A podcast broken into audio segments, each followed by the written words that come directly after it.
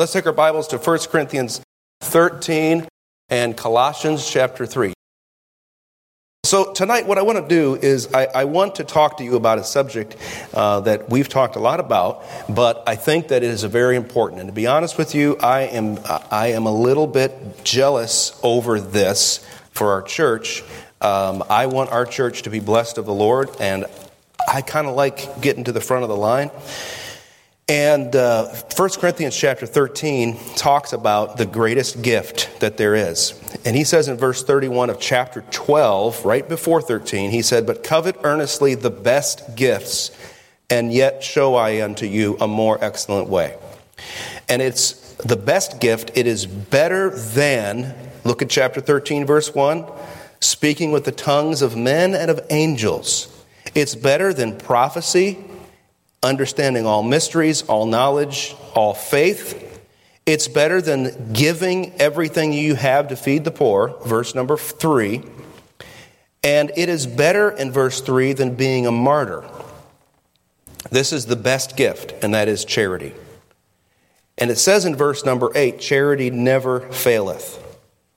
Verse number 13 Now abideth faith, hope, charity, these three, but the greatest of these is charity.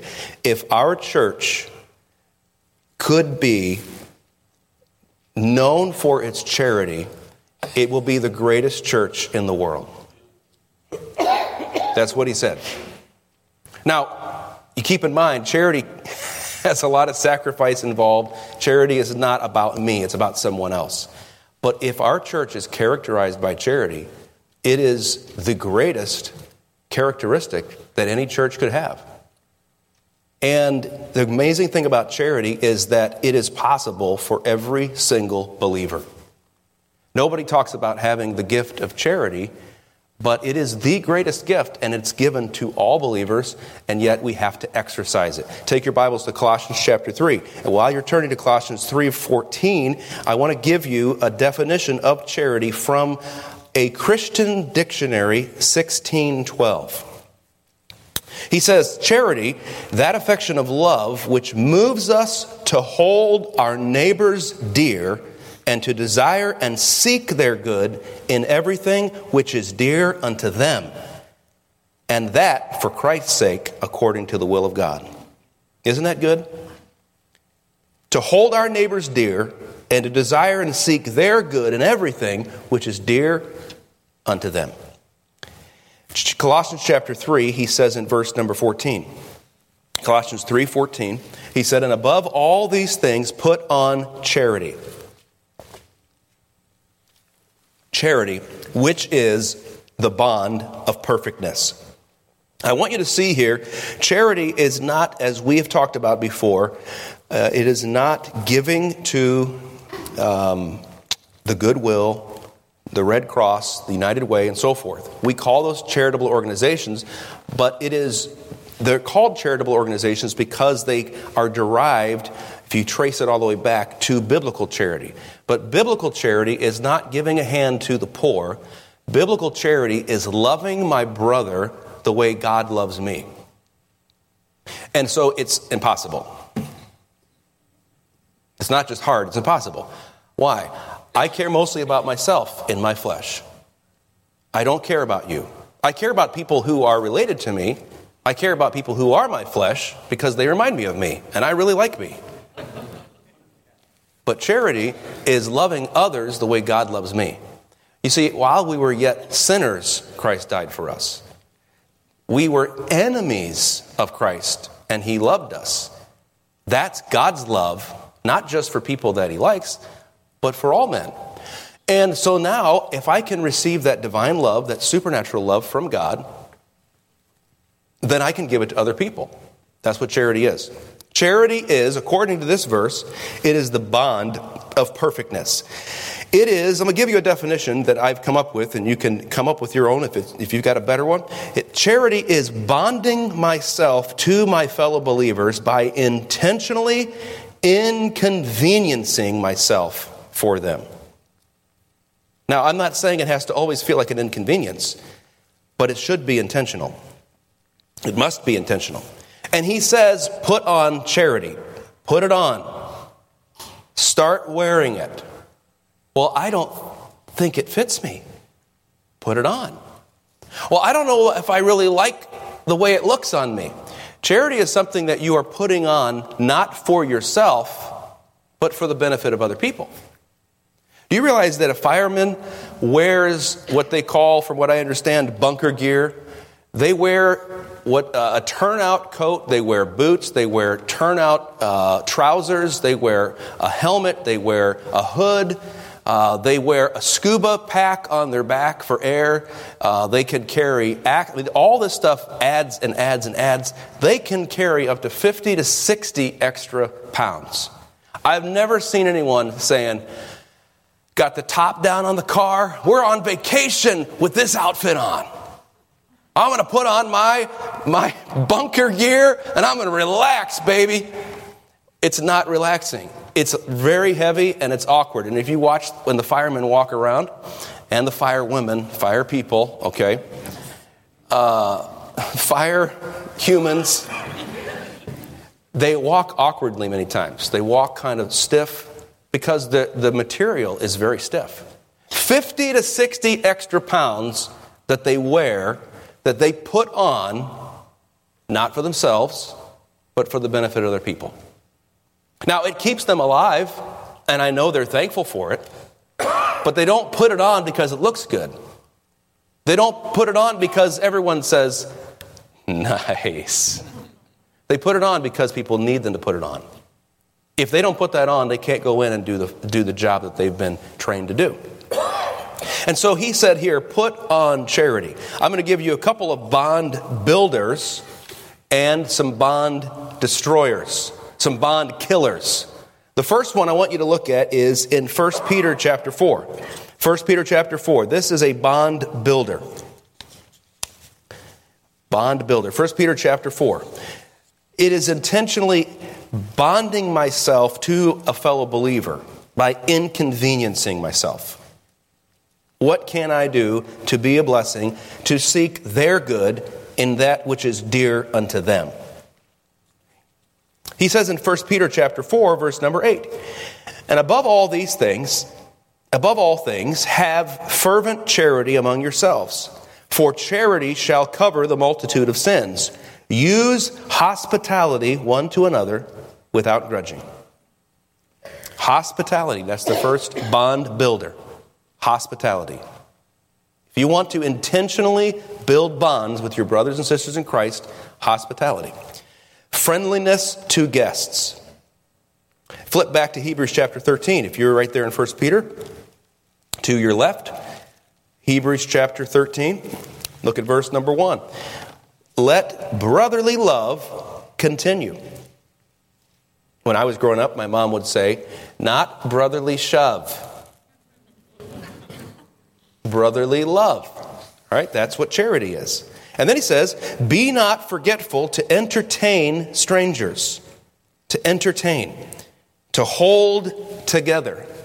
That's what entertain means. If you break it down, enter is together, and tain is hold, like tenacity, Hold together. That's entertain. Don't be, he said, be not forgetful to entertain strangers, for thereby some have entertained angels unawares. Just like uh, Abraham did. At first, he did not know who his guests were, he invited them in. Hospitality, see that? And then verse 3 remember them that are in bonds as bound with them, and them which suffer adversity. And we'll see that in a moment. But first, this hospitality. Strangers, strangers. Strangers are strange until they're not. I grew up traveling around the country. I was the stranger everywhere I went, and everyone was a stranger to me. People are strange until you get to know them. And what you find typically is this the first impression you have of a person is usually wrong.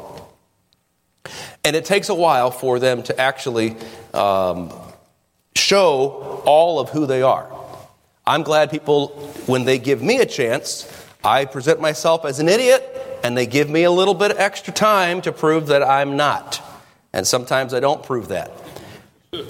But the goal of hospitality is to hold on to people until they're not strangers anymore. To hold on to them. Hospitality. That is what builds bonds between people. What does hospitality mean? Hospitality means mikasa sukasa. This is, they, people say, make yourself at home. You know, they don't, I don't think they, I don't think they mean that. Because immediately I just start taking my shoes and socks off and I turn sideways on their couch and they start looking at me strangely. But make yourself at home means this is your home.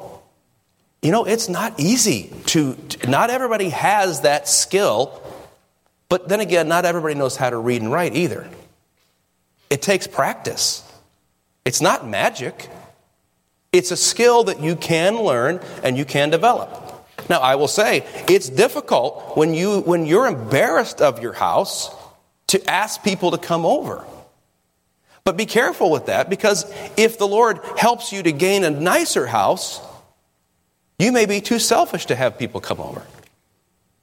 So you have to, you have to work this thing out, and it's not about you being relaxed. It's not about you and I being comfortable. It's about our guests being comfortable. So we're, we're, we're looking to, to help them feel at home, right? Now, if your life is this way, I want you to look at, uh, go to Proverbs 19 6. Proverbs chapter 19, verse 6. Hospitality requires an attitude of abundance, not scarcity. so, if you have someone over and, uh, and you see that, uh, oh, we've got, um, we've got everything set, sweetheart, where's, where's the Coca Cola? like they say down south. Where's the Coca Cola? And your wife's like, honey, that's for us. if you're the guest, you start to feel kind of like not really that important. The goal is to say, and by the way, the Coca Cola should be for us too. But, but the goal is for you to not know that I'm sacrificing anything. It's for you to not feel like I'm really going out of my way to be nice to you. I never forget growing up when I did on the road, sometimes people would be like, oh, this is a lot of work. Let's pray. You know, and it's like, okay, we didn't have to come, you know. We could have gone to McDonald's. We know how to split a t- cheeseburger 10 ways. We can do it. Right?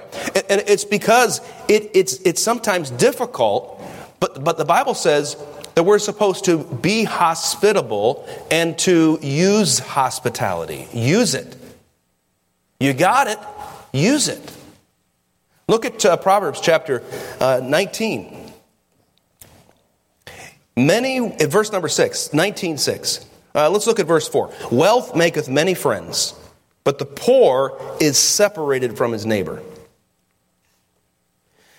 Verse 6 Many will entreat the favor of the prince, and every man is a friend to him that giveth gifts. So, so let me ask you a question. When you go out to eat, who should be buying? I should. Immediately. I'm not saying I'll fight. Like I've had people that, I will not let you pay. Like they'll stand up and pound the counter. And I'm like, okay, it's not that big of a deal but at least I'm going to pretend to reach for my wallet. Amen? That's the key. You got to pretend. You don't even have a wallet with you. Brother, thank you, brother. Right? but you, you should have that idea, that mindset, not out of pride. But let me ask you this question. If you went out to eat with someone that you respected, let's say you had a, a favorite, a, you know, athlete, professional athlete, would you expect your professional athlete friend to pay? Or would not you feel like it's beneath me to mooch off of him? So that's what we should think when we go out with our brothers or sisters or whatever. We should always think, I'll pay. Not because I'm rich and they're not, because I value them above myself. See, it's easy to, to give when you've got the money, but that's because it's about you. But when you have a hospitable mindset, a charitable mindset, you feel honored that you're with your brother or sister. And so you want to treat them well. He says, and every man is a friend to him that giveth gifts. And you might think, well, I don't have anything to give. That's your problem right there. You've probably been that way for a long time. Some, not, not everybody was raised with a silver spoon in their mouth. Some of us came up hard. I had nothing, you know. Man, when I was growing up, we lived in a corner of a room for 30 years. 75% of the room was just caved in. We used to live in a shoebox in the middle of the street. You know, we all, everybody has this thing. You can one up each other over and over again. We used to eat hot gravel, you know, every morning. we had to go to bed three hours before we got up. You know, that kind of stuff. And, and the problem with that is, look at verse number, look at verse number seven. All the brethren of the poor do hate him. Why? Because he's needy, he's whiny, he's craving. How much more do his friends go far from him? He pursueth them with words, yet they are wanting to him. They don't want to be around him. Why? Because he has a mindset of scarcity. Scarcity. Always thinking, I don't have enough. They have more than I do. You do realize that that is a sliding scale. That you think, well, if I could get a promotion, let's add 20 grand to, to your wages. You know what that does to your heart? Nothing. It just makes you a little richer miser. It makes you a little bit richer whiner. That's all it does. This is a mindset of the heart.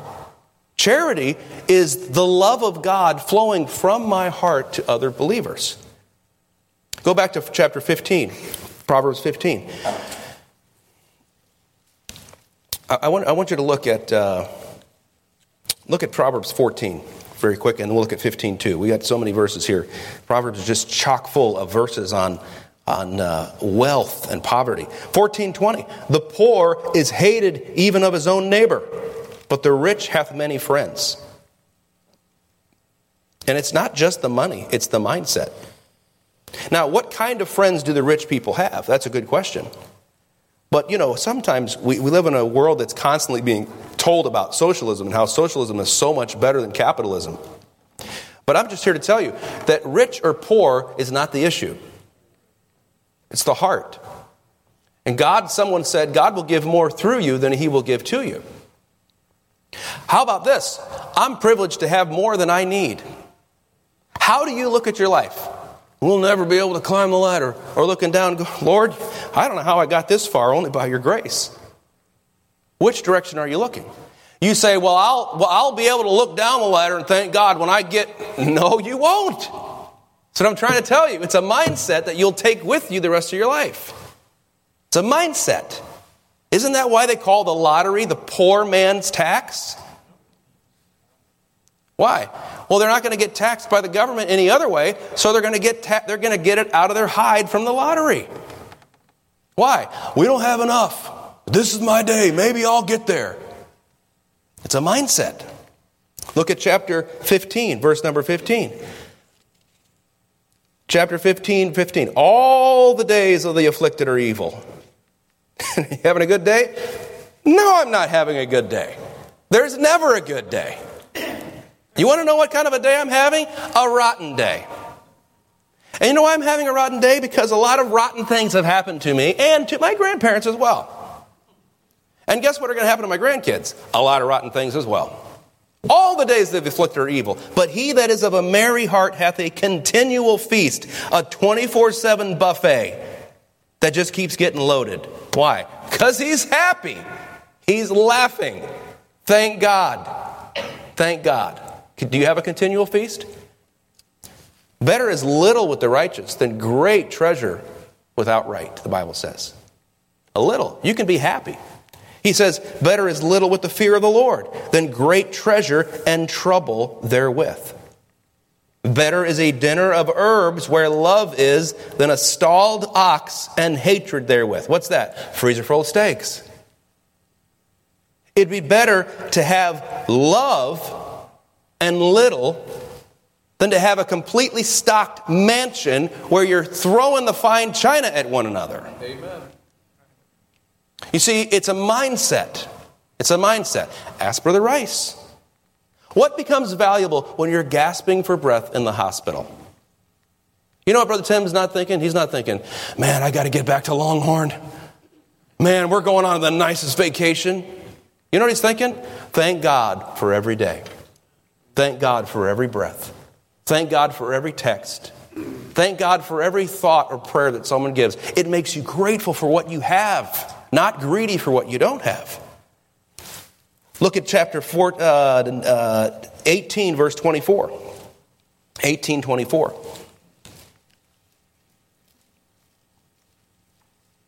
A man that hath friends must show himself friendly. Now, we sometimes interpret that verse as if you want to have friends, you must be friendly. And that's certainly true. But notice what it says a man that hath friends must show himself friendly. In order for you to continue to maintain your friendships, you've got to continue to be friendly. You see, it's easier for me to say, I don't have enough, I, I don't, as we all say it, we all feel it, I don't have the bandwidth right now to care. But when I get done, I'm going to speak a little facetiously and take it with a grain of salt. You ready? When I get done taking care of all the big things in my life, maybe I'll have time to think about somebody else. You know what's going to happen? You're going to save the best for yourself and you're going to go th- throw scraps to other people. Why? It's just easy to do. I'm not suggesting that you say, well, sorry, kids, we can't have any nice things because we have people over. But neither am I suggesting that it's not a nice thing to be nice to other people. You see, it is a blessing to be a blessing. If you raise your kids with the idea that we're having people over, we're having people over, uh oh, mom and dad are on the rampage. It's going to get real. Vacuum the floor. Oh, I just love having people over. It's like these people are transformed into prison wardens in an instant. Right? And listen, it takes work. Hospitality is work. It's hard. It's an effort, it's a sacrifice. But you know, if you go into your life thinking, I want my life to be good, to be good, and I hope I don't have a horrible week. I hope I have a good week. I hope it's a good one where I don't have these crazy thoughts all day and I'm constantly depressed and discouraged. I hope I have a good week. If you go into that, how much are you thinking about other people? Not very much. If you go into your week saying, Thank you, God, for letting me live this world and on this earth. Thank you for the breath in my lungs. Thank you for my family. Thank you for uh, my, my home. Thank you for what, what little crackers we have in the cupboard. I guess we have something. Thank you, God, for what I do have. I hope I get a, a chance to be a blessing to someone this week. You see, that would be a major difference, wouldn't it, in your approach to the week? 1 Corinthians chapter 16. Look at chapter 16 of 1 Corinthians. You see, hospitality cost you something. I love the idea of investing for retirement, except the part where you don't have all that money. Because it's like, ah, shouldn't like somebody take care of me when I get to that point? Yeah, you should take care of yourself. It's an investment. I don't have it now so that I can have it later. Let's look at the investment here of charity. He says in verse 14, 1 Corinthians 16, 14, let all your things be done with charity. I beseech you, brethren, you know the house of Stephanas, that it is the first fruits of Achaia, and that they have addicted themselves to the ministry of the saints. They minister on purpose to the point that they can't stop. They're given to hospitality. And he said that you submit yourselves unto such and to everyone that helpeth with, with us and laboreth. I'm glad of the coming of Stephanas and Fortunatus and Achaicus, for that which was lacking on your part, they have supplied. For they have refreshed my spirit and yours.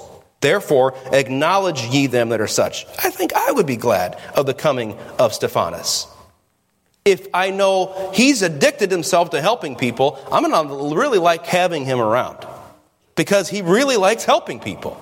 And maybe he'll help me. But I want you to see how he got there. Look at verse number 17. He said, That which was lacking on your part, they have supplied. You know how they were able to supply that? They had supplies on hand. You know, there's, there's nothing worse than trying to start a major project without having the materials and the tools on hand. You go to do something and you're like, ah, where's the hammer? Well, where, where's the, the, drywall? Did any, anybody buy the screws? We, we've got nothing to work with here. You see, the reason why many times we're not hospitable is because we're not thinking about it and we're not prepared to be hospitable. We're, we're more concerned about making sure we're stocking up for the zombie apocalypse, which is going to happen, than being prepared to be a blessing to our brothers and sisters in Christ. See, we have to think about this. It's something that God is going to, to bring across our path, and we want to be prepared. You know what? I, I, admire the ladies who have the ability to just say, oh, no problem. We'll just add, add one more, no problem. Now, you may end up eating a paper thin piece of pie or something, but we're going to add you in there. You see, the, you know what people really like? They like being accepted, they like being welcomed, they like having things shared with them that you're, you're sharing with them. And so it doesn't matter the size of it per se, it matters the heart behind it. Supplies. Supplies. That's number one, hospitality. And then number two, quickly back to Hebrews chapter 13.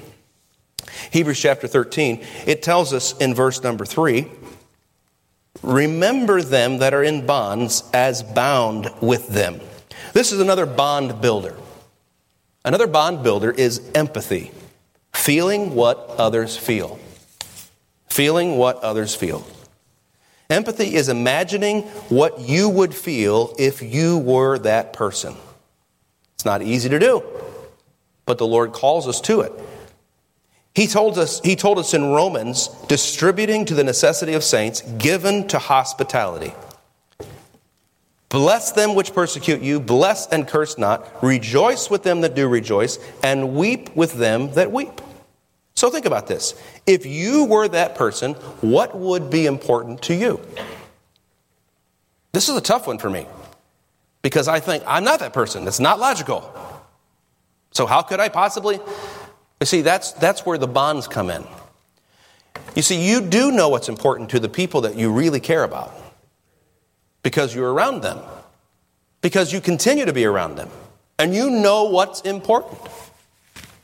I know there was a lot of people in the church that were very happy to see the Michigan Wolverines win the national championship. Why? Because I know them. Because I've been around them, talking about it. I've heard them, I've been with them uh, watching games. I've seen it. I understand it means a lot. Sometimes I'll text people and I'll say, hey, great win. Now that's easy for me to do. Now, if they ever play West Virginia, I don't care if they ever win. But I'll be cheering for West Virginia. Empathy is imagining what that person feels.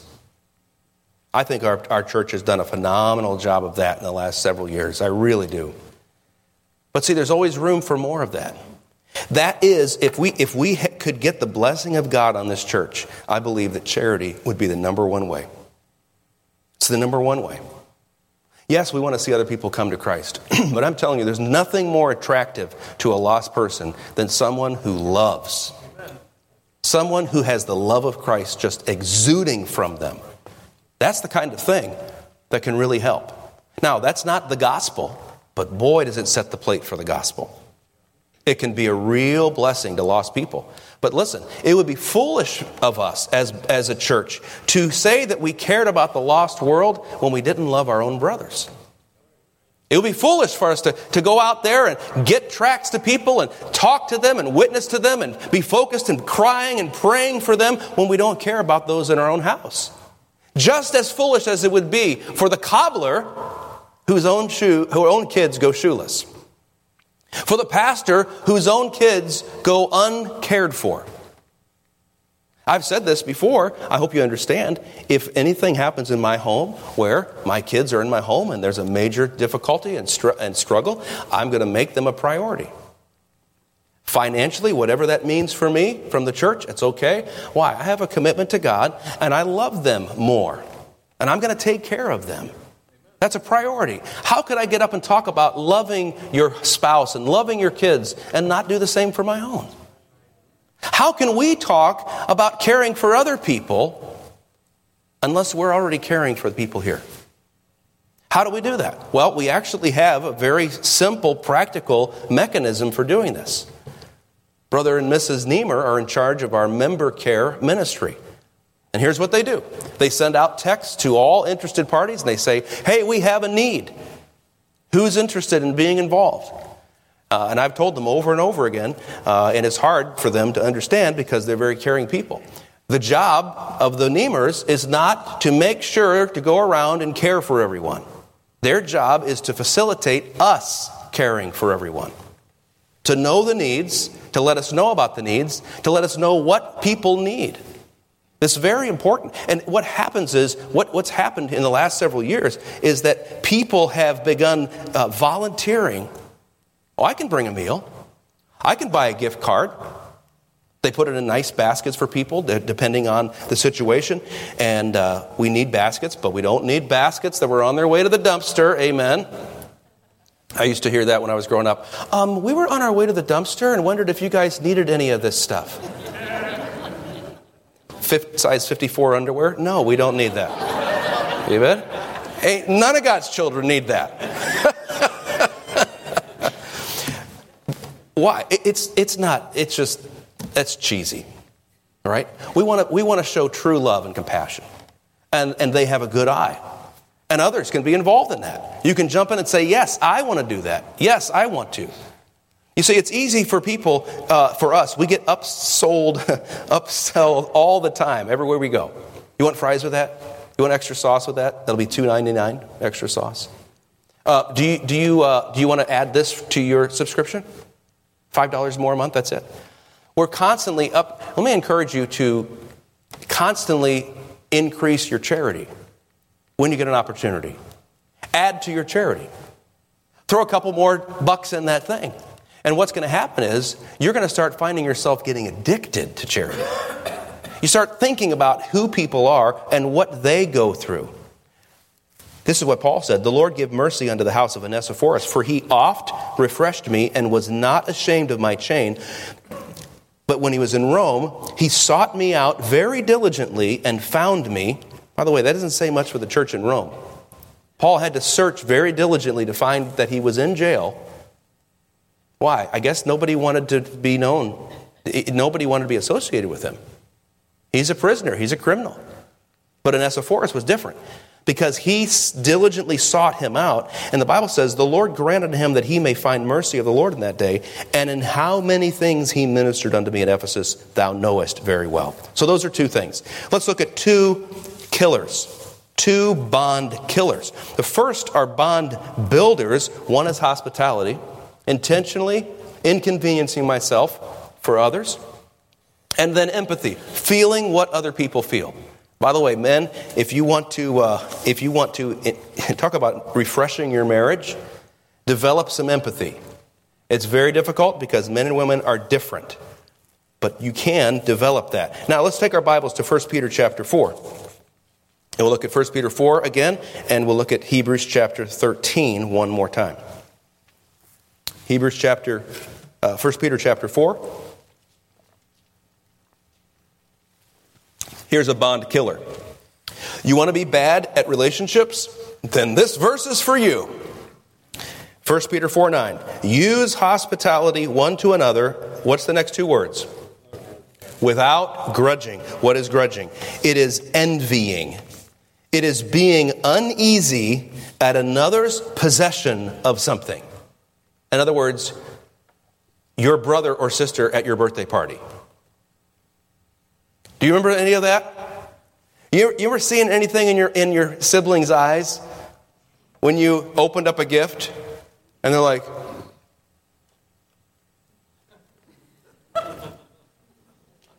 like get real quiet?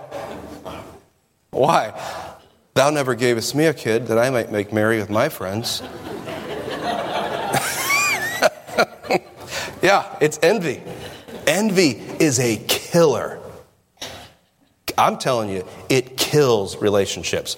Wrath is cruel and anger is outrageous, but who can stand before envy? You want to kill a bond with a brother or sister in Christ? Envy them. What is that? Wishing not just that you had what they had, that's covetousness, wishing that you had what they have instead of them. That's envy. You shouldn't have it, I should have it. But by the way, it's all the umbrella term or umbrella sin of covetousness. It's not being content with what God's given you. It's saying, well, I don't, I, I don't think, I don't think it's right. You know, the devil blesses people too. And I, I just don't think that it's right for them to have that. They haven't earned it. Have not I served thee these many years? It's amazing. You know, the, the, the, master, that parable about this, the master who sends the men out to work in the field, and some of them bear the heat of the day, and then some come at the last hour, the 11th hour, and he gives them all the same. Whoo! That separates the men from the boys. About time to start a union at that point, boys. Why? That ain't fair. That ain't fair. You see, we're very good at knowing what is fair and what is not fair, particularly where it concerns me. I know what's right and what's not right based on my understanding of what I've seen in the world. And I'm just telling you, if you get grudging into it, you're going to destroy hospitality. What is grudging? That's saying, well, it must be nice for you to talk about that. I don't have the money to do that. Sure is nice, I guess, I guess apparently the rich get richer and the poor get poor. Grow up. You're being a baby. You're being a baby. You are worse than that, you are envying. Envying. The Bible says, charity envieth not. Joseph was bound and thrown in the pit because of his brother's envy. Jesus was delivered to Pilate. Why? Because of the envy of the religious leaders. They looked at him and they said, It's not fair that you have all the people slobbering all over you. They're envious. Paul was constantly contradicted and harassed because the, the Jewish leaders were envious of his power with God. Envy is a dangerous thing. So, what does that mean? The Bible said in, in Romans chapter 12, verse number 15, rejoice with them that rejoice, weep with them that weep. You know, we're, we're, we're, a lot of times we're good with one or the other. Very few people are good at rejoicing with them that rejoice. There are some that are good with weeping that those that weep. You know what you ought to do? You ought to cry with the people who are mourning, and you ought to be happy when they get a new car. Amen. Awesome. That is great. When they get a new job, praise the Lord. You ought to send them a card. Hey, I'm just thanking God for your promotion at work. That goes against the grain, doesn't it? It's like, no, no, when you lose something, I'll show you that I love you. I'll kind of fill in the gap. Hey, how about this? When God starts promoting somebody, push them up even further towards the Lord. Thank you, God, for being good to them. You say, what is that? It's a mindset of abundance. You know, you, you know what? I've never found, I've never seen this. I'm trying to think if there's an exception. Brothers, siblings that are close are like cats and dogs, oil and water. They do not mix well. But brothers that are spaced apart, you know how they say they're kind of like two different families where mom and dad have a set of kids and then they have another set of kids. Very rarely, I don't think I've ever seen it, where an older sibling is envious of a much younger sibling. You know why? Because they've had their jollies, they've had their fun, they've had their success, they, have enjoyed life, and now they're happy to see that now they may be concerned about them, they, they might be wondering, I hope they do right. Mom and dad, I tell you one thing older siblings always say about younger, mom and dad were harder on us, right, than they were on the younger ones. And it's probably true. Uh, you probably needed it, by the way. But I don't think I've ever seen it where an older, older sibling says, I'm 30 years old, my younger brother's 10. He thinks he's so great. Isn't that interesting? We would say, what a, what a fool. What an idiot. But if you're close to him, it's okay. You can envy them, you can hate them in your heart. Why? Because really, what's theirs should be yours. That will kill hospitality, that will kill the heart of charity. Practice Practice. When you hear something good happen to someone, say, Praise the Lord, and walk up to them. And if you have to fake it, he said, Put on charity. Put it on, walk up to them, and say, That's awesome. And your flesh inside going, You don't believe that? You're lying through your teeth. You know who is happy about it? God's happy about it. So maybe you can be Christ like. You can tell your old nasty, just little, you know, sniveling little nature, shut up. It's time for me to grow up a little bit and be thankful that God's blessing other people. You know what that does? It builds a bond. When people come up to you and say, sorry, forgive me, I had a random thought come to mind about someone coming up to me. When they come up to you and they're happy, it's so cool. Man, it's a, it's a blessing. It's a blessing. A bond killer is grudging. And one more. Here's a bond killer. Chapter 13 of Hebrews. Hebrews chapter 13. Hebrews chapter 13, look at verse number 2. He said, Be not forgetful to entertain strangers. Be not forgetful. You know, it's, it's not just that some people are envious, it's that some people aren't prepared. They're just not thinking about it. They're so busy. He said in verse uh, 3 Remember them that are in bonds, as bound with them. I've known some folks in prison. I've had some friends that have gone to prison. You know, it's easy for me to forget them because, you know, look, our justice system said they deserve to be sent to prison, so they're dead to me. Man, I, I, I just don't think that's very Christ like. I mean, I think they're paying their dues to society already. Well, in the beginning, I forgot. I, I remember years ago, I had a friend that went to prison, and I was kind of like, man, I, man, I don't, I don't want to be. You know what I found out? I found that a whole bunch of other of his friends, mutual friends of ours, pastors, were going to the prison to visit him. You know what I would say? I don't want to be within a country mile of that place.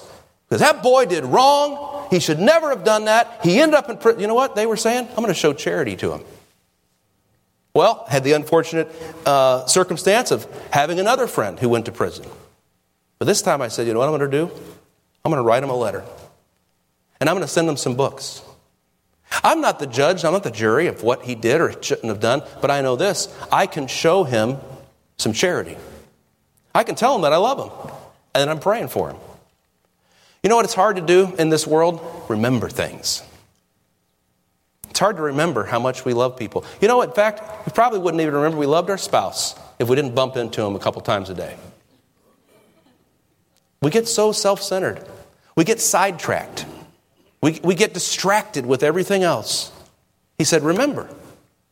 You see, what you ought to do and what I need to do is I need to put it on my calendar because what gets scheduled gets done. Is that true? What gets scheduled gets done. You know, if I'm going to be showing charity, I need to put it on my schedule and say, hey, we want to have so and so come over the house. I want to bring some coffee to so and so at work. I want to send a card to so and so. You know, the television channels, they do a really good job at reminding us of what we're supposed to watch, don't they? And isn't it true that the stores tell us what season it is and what we should be buying? All right? You know who's going to remind us about this stuff? Nobody. It's our job. There's nobody that's going to say, hey, don't forget to be charitable, except for me. I'll be here. Don't worry. But sometimes it's too little too late. He said, put it on. Put it on. You got to go and fight a fire. Put on the correct clothes. If you're going scuba diving, you better put on the right suit. If you're going to be a Christian that's full of charity, you're going to have to put it on. Suit up. What is it that you're going to have to have? Don't wait until, hey, I'm not telling you got to take somebody out for a steak dinner. That might be way down the line for you. You know what you could do? You could pray for somebody. You know what you could do? You could write a little note and say, I'm praying for you and give it to him. If you have to borrow the pen and the pencil. You know what you could do? You could say, um, listen, if, if, if, if you need me to help you at your house, I'd like to come and I'd like to help you. These are the types of things you can do. Some of them don't cost any money at all. Charity is intentionally inconveniencing myself for my brother based on his needs. It's a brother's bond. It is being willingly bound to my brother. He said, Put on charity. So, put on your big boy pants. Put your own plans on hold. Put something on your calendar.